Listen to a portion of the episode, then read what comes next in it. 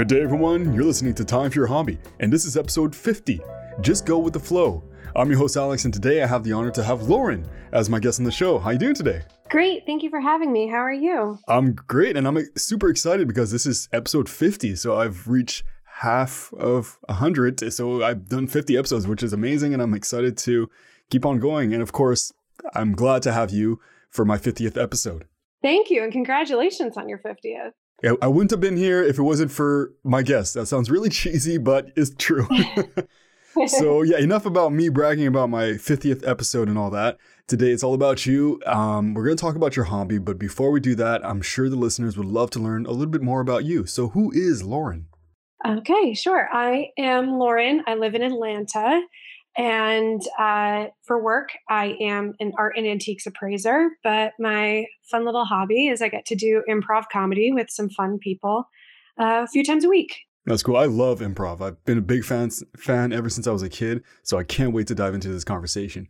But before we do that, uh, do you have any social media links you'd like to share? I do a little shout out at the beginning and at the end, so people can have something to look up while listening. Sure. Uh, so my Instagram handle is at Lauren Ericson, uh, Ericson without a K. And then uh, the team that I'm on is Too Many Cooks Improv on Instagram. So we post every now and then, mostly when we have shows coming up. But we're a pretty funny group of people, so it's not not too bad to follow along. well, in that case, I'm definitely going to check that out right after this episode. So yes, you you did mention the topic of today, which is improv. So, how did you actually get introduced to improv? Was it a person, a TV show, or something, a pamphlet you saw on the street? Yeah, so I think, um, like a lot of people, I grew up watching Whose Line Is It Anyway, which is uh, pretty is pretty much the most popular iteration of improv in the media. But um, when I moved to Atlanta three or four years ago, I was trying to think of something to do for my birthday because I had just met a few people and I was in my young 20s and I wanted to do something fun without alienating anybody or going too crazy because I had just met these people. And I found an improv theater called Village Theater, which is uh, close to where I used to live at the time. So I went to a show, and the show that they were doing was a show that's loosely based as a drinking game, which was new and exciting for me and it encouraged me to keep going back and i went and saw different shows and i would bring all of my friends there and then i decided you know what? It's time to take classes there. So i started taking classes and that was about a year and a half ago now. So wait so you're saying it was a drinking game so they were doing improv while drinking? Yeah yeah. Uh, that makes it cool. it's a little yeah it's it's a crowd pleaser for sure. So basically they do one part of the set where they call up a person on stage like from the audience and they ask a bunch of questions and then they do a montage of short scene based on the way they answered their questions and just basically loosely based on their life. And then at the end of that they launch right into a series of games and those are the games that cause everybody to start drinking. So the crowd picks a social drinking word. So every time that word is said, they have everybody takes a drink. Uh, at the end of each game or scene, everyone votes on who the asshole is. I hope it's okay to cuss. it absolutely is. This is your show. You can say whatever you want. Oh, thank you. Okay, so yeah, um, and whatever the crowd decides makes you an asshole, they just yell asshole at the actor and then they get a rule applied to them the next time they're on stage. So it could be like they can force you to do any accent that they want, or they can have you do everything in slow motion, or any variety of ridiculous rules. And it kind of devolves from there. And it's not it's not sloppy. They're very professional, but that is certainly something that gets uh, people that are about to go to the bar scene very excited for their night ahead. That's pretty cool. Like I feel like I don't know if our my city has that. If they do, I would love to check that out. It's a cool concept. And on that note, did you do you remember your first time on stage? Uh, like the whole emotion you went through, or what you did, or what was the scene? Sure. So, um, on the one hand, our first class, you get up on stage and it's not in front of an audience, but you start to feel what it's like on stage.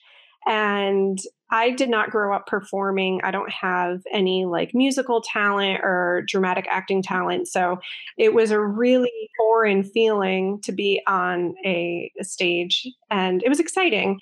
And then after the first eight weeks of class, you do a graduation show, and it's mostly your friends and family that show up, but um, sometimes they link it with another regularly scheduled show. So you'll get the audience members from there too.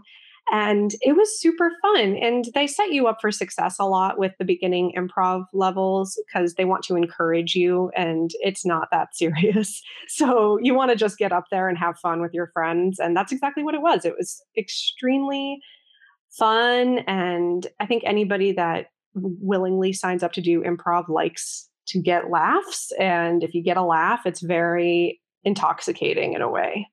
You know, you're absolutely right. And to go a little bit back, I love Whose Line Is It? Uh, Whose Line Is It Anyways? One of my favorite shows. Yeah. I have all the episodes. yes, it's incredible. I actually got to meet Colin Mochrie because he comes to another local theater about four times a year. And I was a little embarrassed what? by how I reacted to meeting. what happened? I, I just got like really starstruck, which was surprising because I I don't I don't consider myself a like celebrity type of person and to be fair like this is not a dig but he's not exactly a like an A-list celebrity so I was just shocked that I was like whoa it's you. And I'm sure he like took it in very elegantly. Yeah I think he was a little surprised but it, he was very pleasant so yeah that's such an iconic show. Uh, they did great work. They continue to do great work I'm glad it's still on where do you tend to per- prefer to perform your improv? Do you like doing it on stage or maybe even at home with friends or in the streets for in front of public? I don't know if that's like a street performance, but where do you where's your favorite spot to do it? I think they all have advantages. So we mostly do our practices in our team members' homes. And that can be fun because it's a little bit intimate and you feel like maybe even a little goofier because there's no pressure. Uh, the stage is probably my all time favorite because at the theater that we perform at, it's called a black box theater. So it's literally what it sounds like. It's just blacked out. There's no props, there's no uh, scene painting or anything like that. So it gives you license to kind of do whatever you want. There's doors and windows and chairs, and that's it. Of course, you have the lights on you, but that I don't know for some reason that gives me what I feel like is license to kind of like really do whatever I want and like give it all because you're on a stage. Like no one wants to go to an improv show and see you do it halfway. So being on a stage kind of feels like the license to give everybody the show that they they paid for. Uh, but we've done street performance only once. We did like a craft fair for uh, May the 4th. So there was a Star Wars themed um, craft fair going on. And that was actually the perfect kind of place to do a pop up show because the people there were obviously like inclined to be around the arts and it was surprising and unusual and it had its advantages but definitely the stage is my favorite and when you do do your improv, do you prefer doing it with familiar faces where you have like a good chemistry, or are you also enjoying enjoy doing it with not necessarily strangers but new faces? They that's another thing that like both sides of the coin have advantages. I will say I'm I have a preference for the people that I normally perform with because I've been with them the longest. I'm very comfortable around them and they I know that they are smart and quick and funny and that they are pretty much on the same page as me. That being said, if you only perform with the same people, you're not going to necessarily grow. So it's nice to be put into unusual situations with different people because at the end of the day, if you're doing improv, you can literally do anything you want while being safe and courteous to other people. But like, I find that when I'm with certain people, I do certain scenes because I know they work because we have a certain chemistry. But if I'm with new people, we got to figure it out. So that's exciting in its own way. It's kind of like a blind date where you try to just figure out your footwork and try to go through the conversation. Yeah. Now you were saying that you were trying to like your growing aspect. What is your objective? As in, like, what do you want to grow into? Like, yeah, I'm sure you started off one way and then you realize, okay, this is the type of improv I want to do. So, what's your objective? It's hard to say because I find that the more that I try different things, I like all of it so far, which is a good problem to have.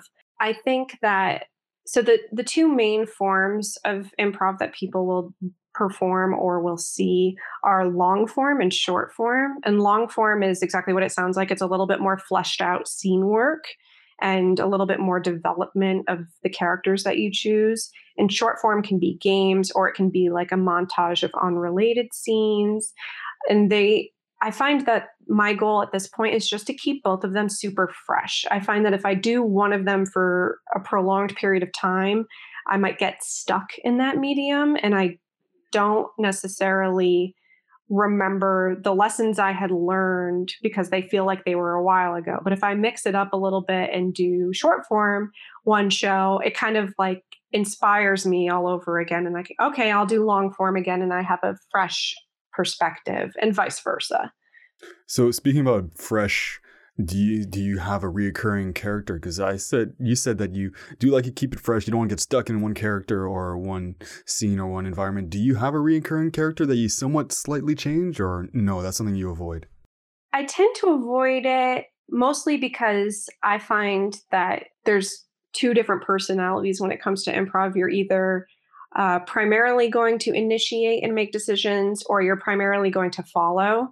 And I find I'm a little bit of a follower. I'm fine with making firm decisions, but sometimes I do get a little intimidated by the possibility of just stepping up and doing something. So I tend to be a follower, and that means that I don't always stick with one particular character. That being said, I am frequently, for some reason, animals or objects, and I have no explanation for it other than it. I've been a stapler. I've been an emotionally supportive bee. I have, I don't know how I end up in these positions, but it happens with unusual frequency. That's that's pretty cool. I would. Is this up on YouTube? Like the scenes where you are an emotional supportive bee or a stapler? Oh, no, I wish no, but that could definitely be a bit. So maybe one day. So those seem like very memorable scenes since you like they're stuck in your head. Do you have any other memorable um, moments from improv? uh, one scene. I wish we had an audience for this, but this was just in class. I had a classmate that uh, initiated by sitting at the front of the stage all balled up. So I went out there, and one of the techniques that you'll learn when it comes to successful scene work is mirroring your partner. So if you don't know what's going on, just do what they're doing. And it ended up that we were twins in the womb, and we were, we were discussing like who was going to be the favorite and being scared to leave. And then all of a sudden, I'm being delivered and I'm going feet first, and it's a disaster. And like, because we're on the edge of the stage, that means me being delivered is getting off the stage near the chairs where the crowd would be. And it was definitely, it was a moment. it definitely stands out. Um, but just those moments where like you have to trust your scene partner, you're going out there and you're like, well, all I've got is the posture that you're in. So I'm just going to do that. And it ended up being a really like vivid, but funny and unique scene. I would love to see that, but uh, I I could be wrong. But there's like some sort of unwritten rule for improv where you cannot just like kill the scene. You have to just keep going with the flow. If somebody suggests something, you have to go off of that. You, whether you branch it off to something else, but you just can't stop it dead. Do you have you seen The Office where Michael Scott does part of an improv club or class? Yeah. And so he tends to. The Office is an American TV show, a comedy. I think it was like from mid two thousands to uh, 2010s. Either way, he's part of an improv club, and he tends to always pull out a gun and have everybody at gunpoint, and that somewhat kills the scene. So, is Yeah. there like an unwritten rule for not killing the scene? Well, the um, golden rule and the thing that, like, I think even people that aren't familiar with improv on a formal level is like, yes, and. So the quickest way to kill a scene is just to like not agree to whatever's happening. I mean, bringing a gun to a scene in the style of Michael Scott is a pretty big way to kill it. um, but yeah, the idea being like, okay, what the people in Michael Scott's class should have done, and some of them did, was go with it mm-hmm. like, and justify it, figure out why it's happening. And it's not always easy to do. I had a classmate who, bless his heart, would like always make things flirty or sexual. And there gets to a point where you cannot justify it. but you it was always a challenge it was like okay you got to get up there and you got to just make this work and you have to react authentically and the, those reactions kind of help you formulate a character and it can be a bunch of happy accidents that make up a scene but most crowds will still love it because they don't know what's coming either so there are some golden rules, but ultimately, as long as everyone's safe and is happy to continue the scene, then it it will continue to be successful. Yeah, as long as you don't say, "I can't show you, but I have a gun." Michael Scott. uh, but yes, yeah, so how often do you do improv during the week? I try to do once a week. If we have scheduled shows, then we'll rehearse and then do the shows. So there are times where it'll be about three times a week, but that's pretty unusual. So uh, the other thing is that our team, Too Many Cooks, uh, we're called Too Many Cooks because there are so many of us. There are 12 of us. And that's a lot of people to get on the same page once a week. So it's always hit or miss, but as much as possible, uh, because it always kind of gives me something to look forward to. And then I leave feeling refreshed too. So it's something I try to prioritize. That's good. And when you do do this during the week, what is your training routine to improve your improv? Do you do it in front of a mirror or do you practice tongue twisters or or practice on family members? Mm, that's definitely something I should do more of, all of those things. And a lot of experienced or uh, consistently performing improvisers do.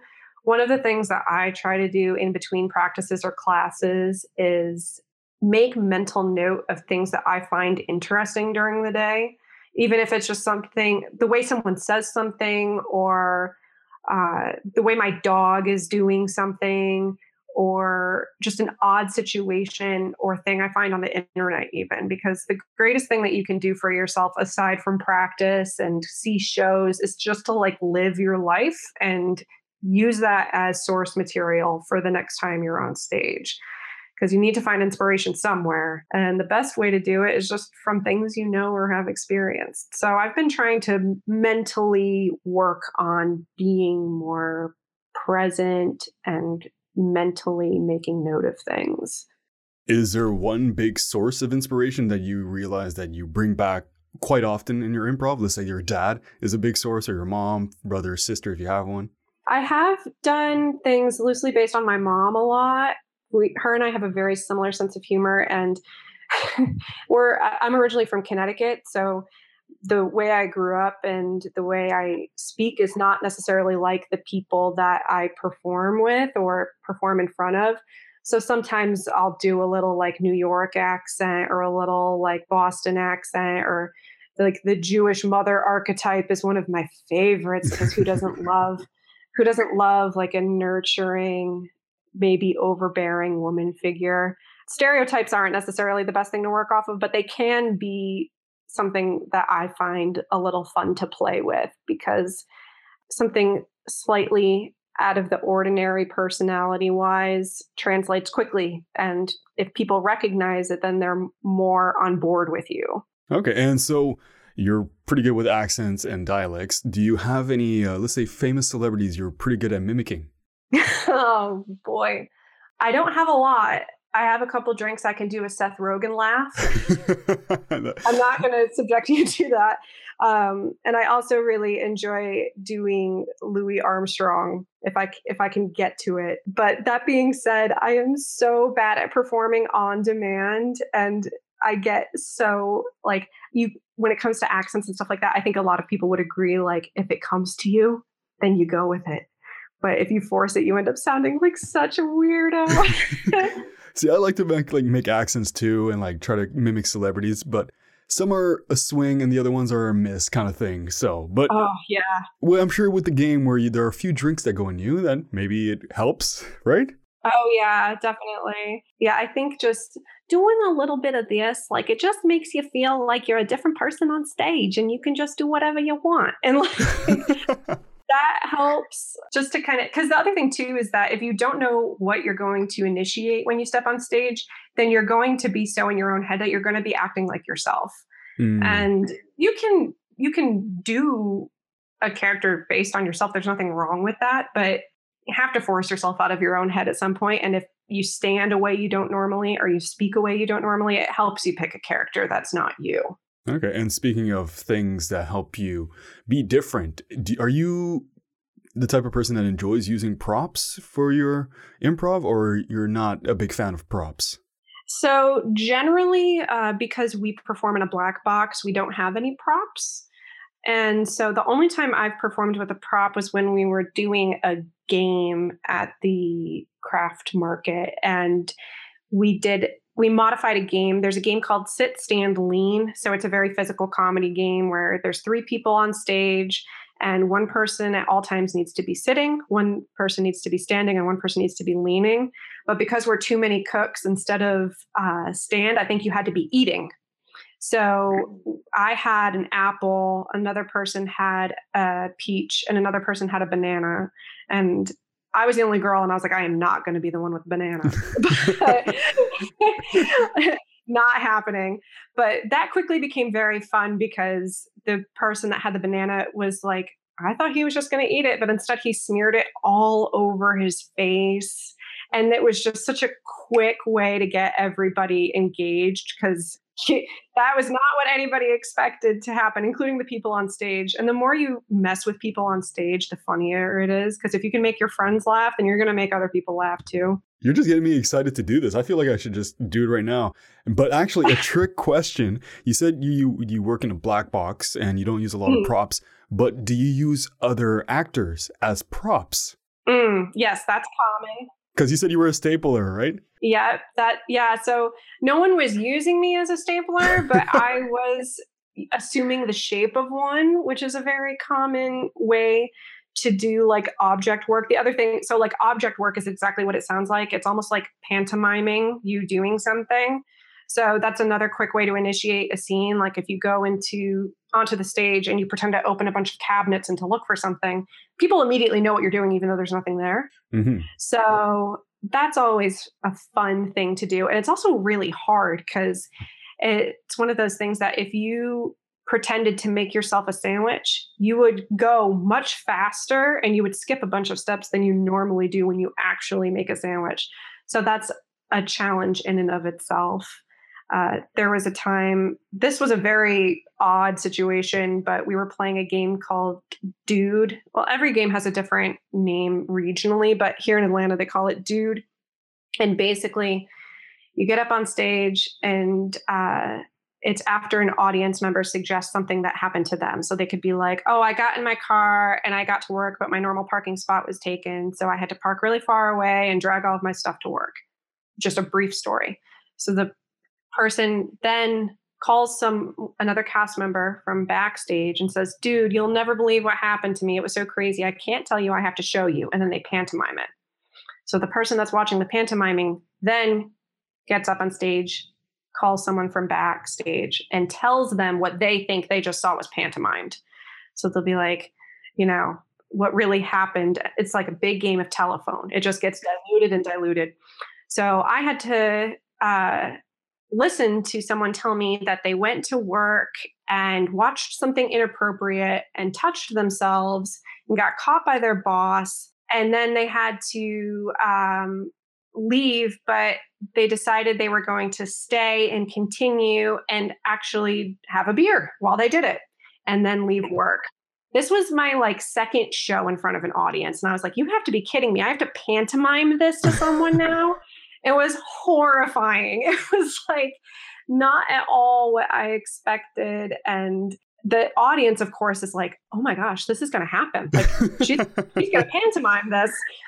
And luckily, the the sweet woman I had to pantomime this to got up there and she thought I did something completely different and totally G rated. Thank goodness. But like that object work, I'll tell you, sometimes it's a real challenge. Man, you're just making me like want to see uh, this show right now so much more. It just sounds more Oh. fun. Um, actually, when I uh, introduce uh, whose line is it anyways to my friends, one of like the first episodes I show is with I think his name was Russell Simmons, or Oh, where uh, this, they use the props, the people as props, and I die laughing every time I watch that episode. oh my gosh. Are you talking about the little exercise guy? Yeah, yeah, yeah, yeah, that guy. Yeah.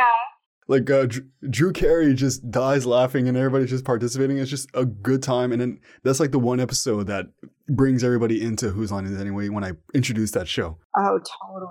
the one where um, they're trying to sell stuff, or they have a TV screen, and they're trying to make the other actor figure out what's behind him. Oh, yeah. hmm On that note, I'm talking too much about me liking a show. What is your favorite game on that show? I mean, Scenes from a Hat is just classic.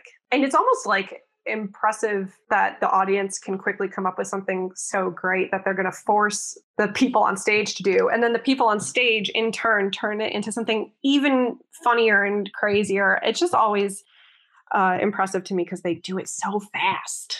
And that's what we have to look up for. So that's what, you know, in everyday life, you got to be quick on your feet. And on that note, I would imagine you bring in a lot of improv aspect into your real life. So what would you say is the best part about improv for you? Oh, the best thing about improv for me is probably finding humor in mundane things. That's very fun. And I think it the way that people sell improv classes is has been true at least for me that it like builds confidence. It makes you a better listener because you have to be a better listener. It makes you a better communicator. Ultimately, I mean, if you tell someone you do improv, they're probably immediately going to assume you're going to be the funniest person in the room or that you can perform for them at the drop of a hat, which has its downsides. it's the bar pretty high. But otherwise, I think it just makes you easier to talk to and it makes talking to other people a lot easier as well.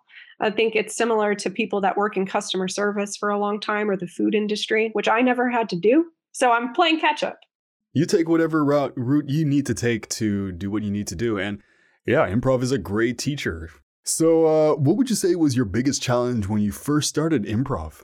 Ooh, my biggest challenge was definitely using my body more uh, because there are so many scenes that can successfully happen where it's just two people talking because that can be interesting.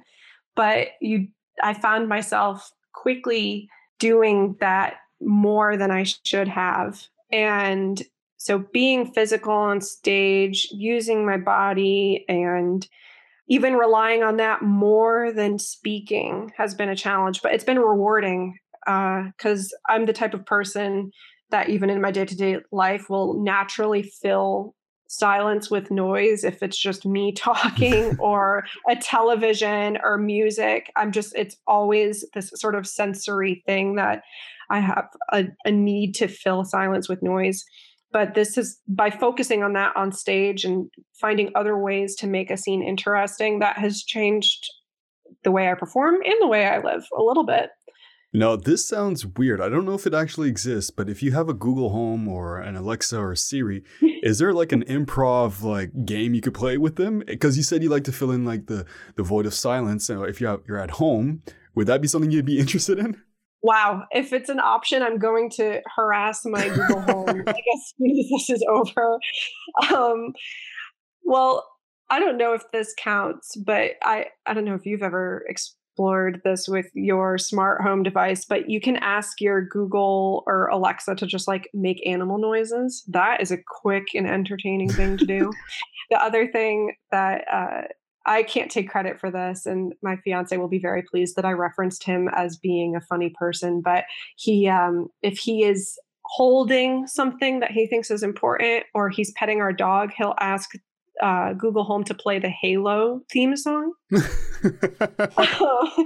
so that's just like little touches of whimsy that remind me of improv. It's uh, it's always fun. I definitely need to go and play with my Google Home after this. well, I remember it was a couple years ago. I was bored. I was cooking broccoli, and then I made a whole little series of like with a British accent, like "There's the broccoli," or like a Australian accent. I can't remember which accent it was, but like Sly broccoli, you try to escape me. And just did like a seven minute clip of like the broccoli ending up in the cupboard, in the shower, in the bed, and like, broccoli, you're trying to sleep with me. Dirty broccoli. and then I keep, keep on taking a bite of it. I'll send you the clip if I find it. It's just, I'll send you the email, but yeah.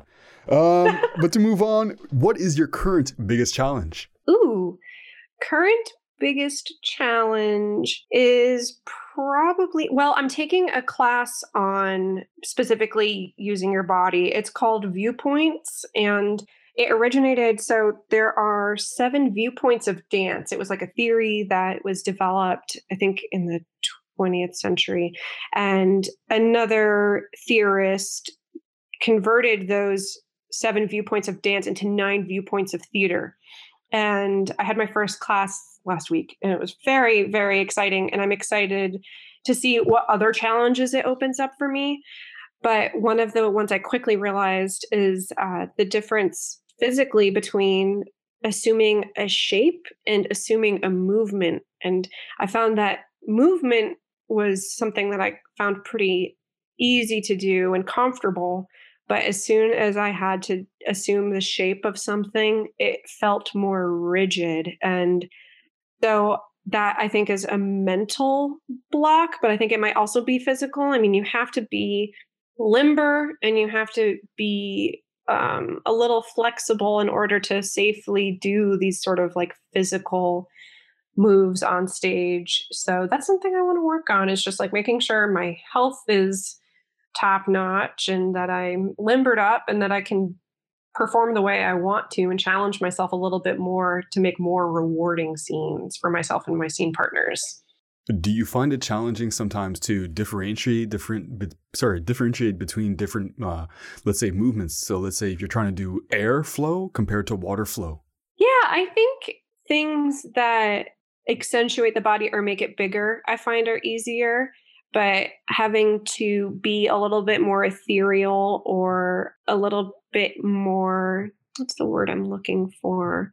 Like atmospheric, I guess. Like that can be challenging because on the one hand, audiences can easily ignore people on stage if they're meant to be ignored, but when you're up there it can feel weird. If you're like, "Okay, I'm I'm supposed to be a little more in of an environmental force and not necessarily a character force. And I don't know if that's just my interpretation of air and water coming through. like, really quickly turned into a personification of air and water. But um It's a deep podcast. I guess so. I mean, improv is life.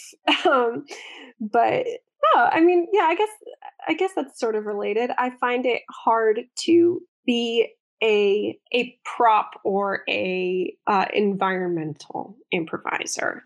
So you kind of answered this question before, like you said that improv has helped you relax when you're feeling stress. But on the flip side, has improv ever stressed you out? Uh, I don't think so. Nope. The only time I felt that it was less than normally fun, I guess, it, it didn't meet my expectations was uh, we did what's called here at least uh, Atlanta Improv Battle. And it's exactly what it sounds like. It's competitive improv where teams compete against each other, and it's like a bracket system. And at the end, basically the uh, the prize there's a cash prize, and then there's also uh, regular performance space during a festival. So for some teams, that's like a very high goal. You know, it's something very desirable. So uh, our team divided up into two different teams because we were too big and we did that and i we did great you know i had fun on stage but i did realize that as soon as i mentally made it a little competitive and it, there was no pressure like no it was not a big deal. Everybody was there to have fun. All of the teams had like really good rapport. There was no ill will or bad juju or anything. It was great but mentally, as soon as I thought about, like, oh, well, we got to get to the next round, like, I had less fun. And that was my own fault. So that's something I've learned about myself. And I, I don't know, I, I'll probably continue to put myself in those conditions regardless, but um, all in the name of having fun and performing on stage. But it was a adjustment of expectations and a mental shift to be like, okay, well, a, it doesn't always go well on stage. Sometimes things don't go your way. but also B, now there's a competitive aspect to it. And that uh, evidently does not sit well with my personality. Yeah, you seem like a very calm, composed person based off of our, our conversation. And that's a cool thing that it taught you that that not everything needs to be a competition but if, you know competition sometimes is good but it's a balance. That's the idea. On that note what else has improv taught you in life? Well i think it has made me more sensitive to the way i act and the way people react to me and the way i react to others because i think that we go through life with routine and routine is important and the brain likes routine but that means we come to expect certain conditions and expect certain things to happen. And if you get on stage and you don't know what's going to happen it will rock your world at first. And that's important. And i think i need a little bit of that challenge because i am a creature of habit eh, like most people. And this taught me that you know you can shake things up as much as you want. You can keep things as uh, grounded as you want. And it's all a matter of choice. And you do have a certain amount of control so to embrace that control and otherwise you know just be aware because you can always control the way you react which that's a very i mean that's a life lesson that we all learn at some point but to kind of practice it every single week is something that's helpful for me at least that's good. And I'm sure it makes you happy. And it mm. you can apply it to everyday life kind of situations, which is always fantastic. Do you have any pet peeves when it comes to improv? The whether it's the community, the culture, the online social aspect, or anything around that?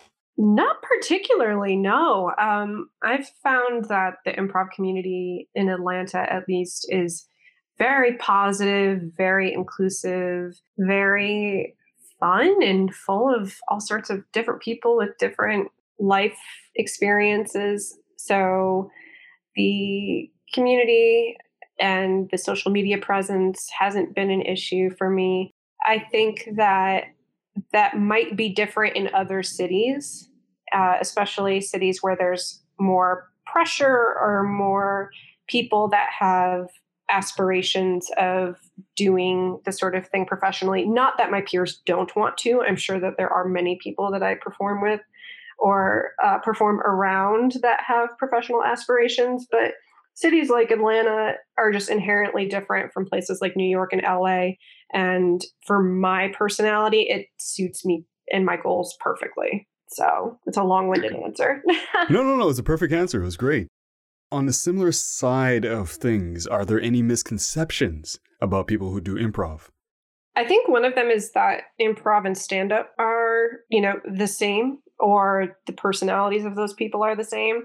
And I think that is something that trips people up if they take a level one class because, like I said, if you're bold enough to want to take improv, you're probably someone that likes to get laughs, but if you want to be the star and you want to be the person that is getting all the attention, then you should be doing stand up. You shouldn't necessarily be doing improv. So, and people, not necessarily within the community, but outside of the community, if I tell someone, oh, like I do improv, they'll say things like, oh, well, you must be like so funny, or you do you want to do stand up? Do you want to do comedy? Blah, blah, blah. And there's nothing wrong with those questions. I think they're perfectly valid, but it does speak to a misconception about the type of person that's attracted to one or the other. And I'm not opposed to stand up for the people that do it. I think it would be fun to try at some point, but it's very different. And I think the person that put it perfectly is Tina Fey. She says, uh, with stand up, you win on stage by yourself and you lose on stage by yourself. But with improv, you win and lose all together, which makes it a little bit easier. I like that. It's like the all for one, one for all kind of concept.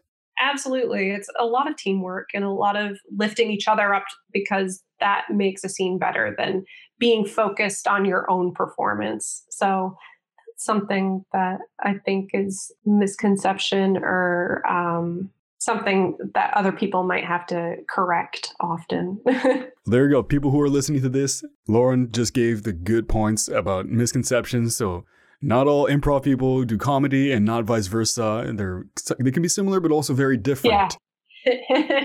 so, do you want to present this hobby to the world or keep it more to yourself as a soothing thing to relax or escape from reality? Oh, I love to share it. Sharing it is what is most fun for me. Uh, like sharing it with my team members, but also sharing it with audiences. Like I said about stepping on stage for the first time, it turns out I'm a glutton for attention. So I do kind of, I do kind of like uh, sharing it if it means that we all get to have fun together.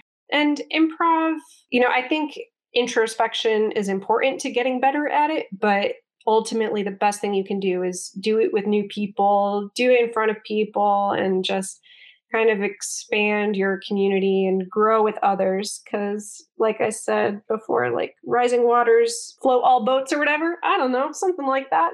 it's all good if you share it. It's better if you share it. And yeah, you, and you never know where it will take you in the future. Certainly, yeah. It's an exciting prospect. So, do you have any word of uh, sorry, do you have any word of advice for anybody who might be interested in this hobby? So, let's say you had one good piece of advice you can give out. What would it be? Oh, just to try it. Um, a lot of people think they can't do it, and everyone is equally qualified to do improv. And I would hate for someone to miss out on it just because they fear that they're not funny enough or quick enough or smart enough or anything. Everybody is all of those things enough to do improv. And it's just a matter of doing it if you like it. So try it. And if you like it, keep doing it. And I feel like we all tried it at least once in our life when we were kids. When you did something you weren't, you did something that you weren't supposed to do, and your parents said, "What happened?" and you try to come up with a lie. And I feel, I feel like we all went through that. Yeah. But we're really bad. exactly. If you had just taken an improv class, you would have thought of something really clever to say back to your parents. Oh, it was it was the wind. The wind ate the cookie. Yep, yep, it was the wind. yeah. Uh, so you mentioned this at the beginning, but I'll ask again for now. Do you have any social media links and websites you would like to share, or even anything? Yeah, really. Sure. So, um, like I mentioned before, uh, anybody can feel free to follow me at, at Lauren Ericson on Instagram. At Too Many Cooks Improv is our improv team. And I would also, you know, if anybody happens to be in the Atlanta area, these are all pretty much Atlanta based, but um, Village Theater, uh, villagecomedy.com, they have amazing classes. And there are other theaters in Atlanta that are fabulous. But if people are not from this area, which is highly likely, I would just recommend someone looking up their local theater or checking out websites with significant resources like Second City, which is based in Chicago and Toronto, or um, UCB, which is in New York. And those are the the little plugs I think are most important as they relate to this particular hobby. no, it's perfect, and I'll put all that in the, the, sorry, I'll put all that in the description below so people can follow it. And it, even if you're not from that city, you're gonna go visit that city. By all means, go check out these improv shows, and you'll learn something something new. You might even meet Lauren. Yes. If you're like, I heard you on the podcast, and she's like, No, no, that's not me. but no, of course it is her. I've only had one person about improv, and so far Lauren's been fantastic. And if you've listened to some of my episodes, uh, the last question is kind of like an improv question where I don't know the answer, but I asked the question Do you have any questions for me about improv? Mm. Oh. Yes. Well, okay. So I know that you watch the show Whose Line, and I know that you play improv games with your friends. So, I mean, do you have formal experience or would you pursue improv classes? Um, well, formal experience, I do a lot of public speaking, I guess. Well, not not do, but I used to be a tour guide, mm. and uh, I had to like figure out how to answer things. And uh, I work in insurance, so I speak to clients all day trying to figure out answers. Mm. But uh, I think where my improv somewhat comes out is was back in university or high school when I had school presentations. I sucked at preparing ahead of time like a speech. Uh-huh. I would just like get the key points and then I would just go to town, just improv, like just improvise everything. I remember in university we had a professor who would like to walk around like the desk and like smacked the desk while he talked. So hmm. I'm like, okay. And then when I started doing my presentation, I started doing that too. I'm like walking around like, this is how we do it. And he was like very amazed. And at one point, I started drawing circles on the chalkboard, talking about cats and dogs. And it was something to do with international development, but I started talking about cats and dogs and like pointing arrows, and I was very enthusiastic. And at the end, every single time at the end, I completely blank and like, all right, what did I just say? Like I finished the presentation, but I completely forget what I talked about. But people are like, yeah, that was a good presentation. I'm like, oh, good. Please tell me what happened so I know what's going on. you black out when you improvise. yeah, I absolutely black out. I like I go into the space, I get nervous, and then boom, everything shuts down, and my body goes into autopilot. Wow, it sounds like you have a natural talent for it, so you should consider it more more seriously. That's fantastic. So yeah, if we ever do meet, I would like to like go at it with you with a little improv session, just see where the conversation takes us, and yeah, maybe we can just Absolutely. do it. Just yeah, it'd be great. Uh, so yeah, there you have it. Another body with a hobby. Thank you so much, Lauren, for coming on the show. Thank you so much for having me. This was super fun. Yeah, and if you have any other hobbies, you're more than welcome to come back and talk about those as well. Uh, if you like to look up Lauren, you can find her on Instagram and the other websites I'll put down in the descriptions below. If you want to learn more about me, you can just listen to all my podcasts. I'm sure I've said enough that you know my whole life's history since I was born. If you'd like to be on the show or have any questions at all, you can send me an email at timeforyourhobby at gmail.com. And of course, if you think this episode is going to be helpful for anybody, by all means, share it with them because improv can be a solution to a bad day. You can just go in to do improv and then your day gets a lot better. So, yeah, once again, thank you so much, Lauren. And uh, until the next episode, make some time for your hobby. Take care. Bye bye.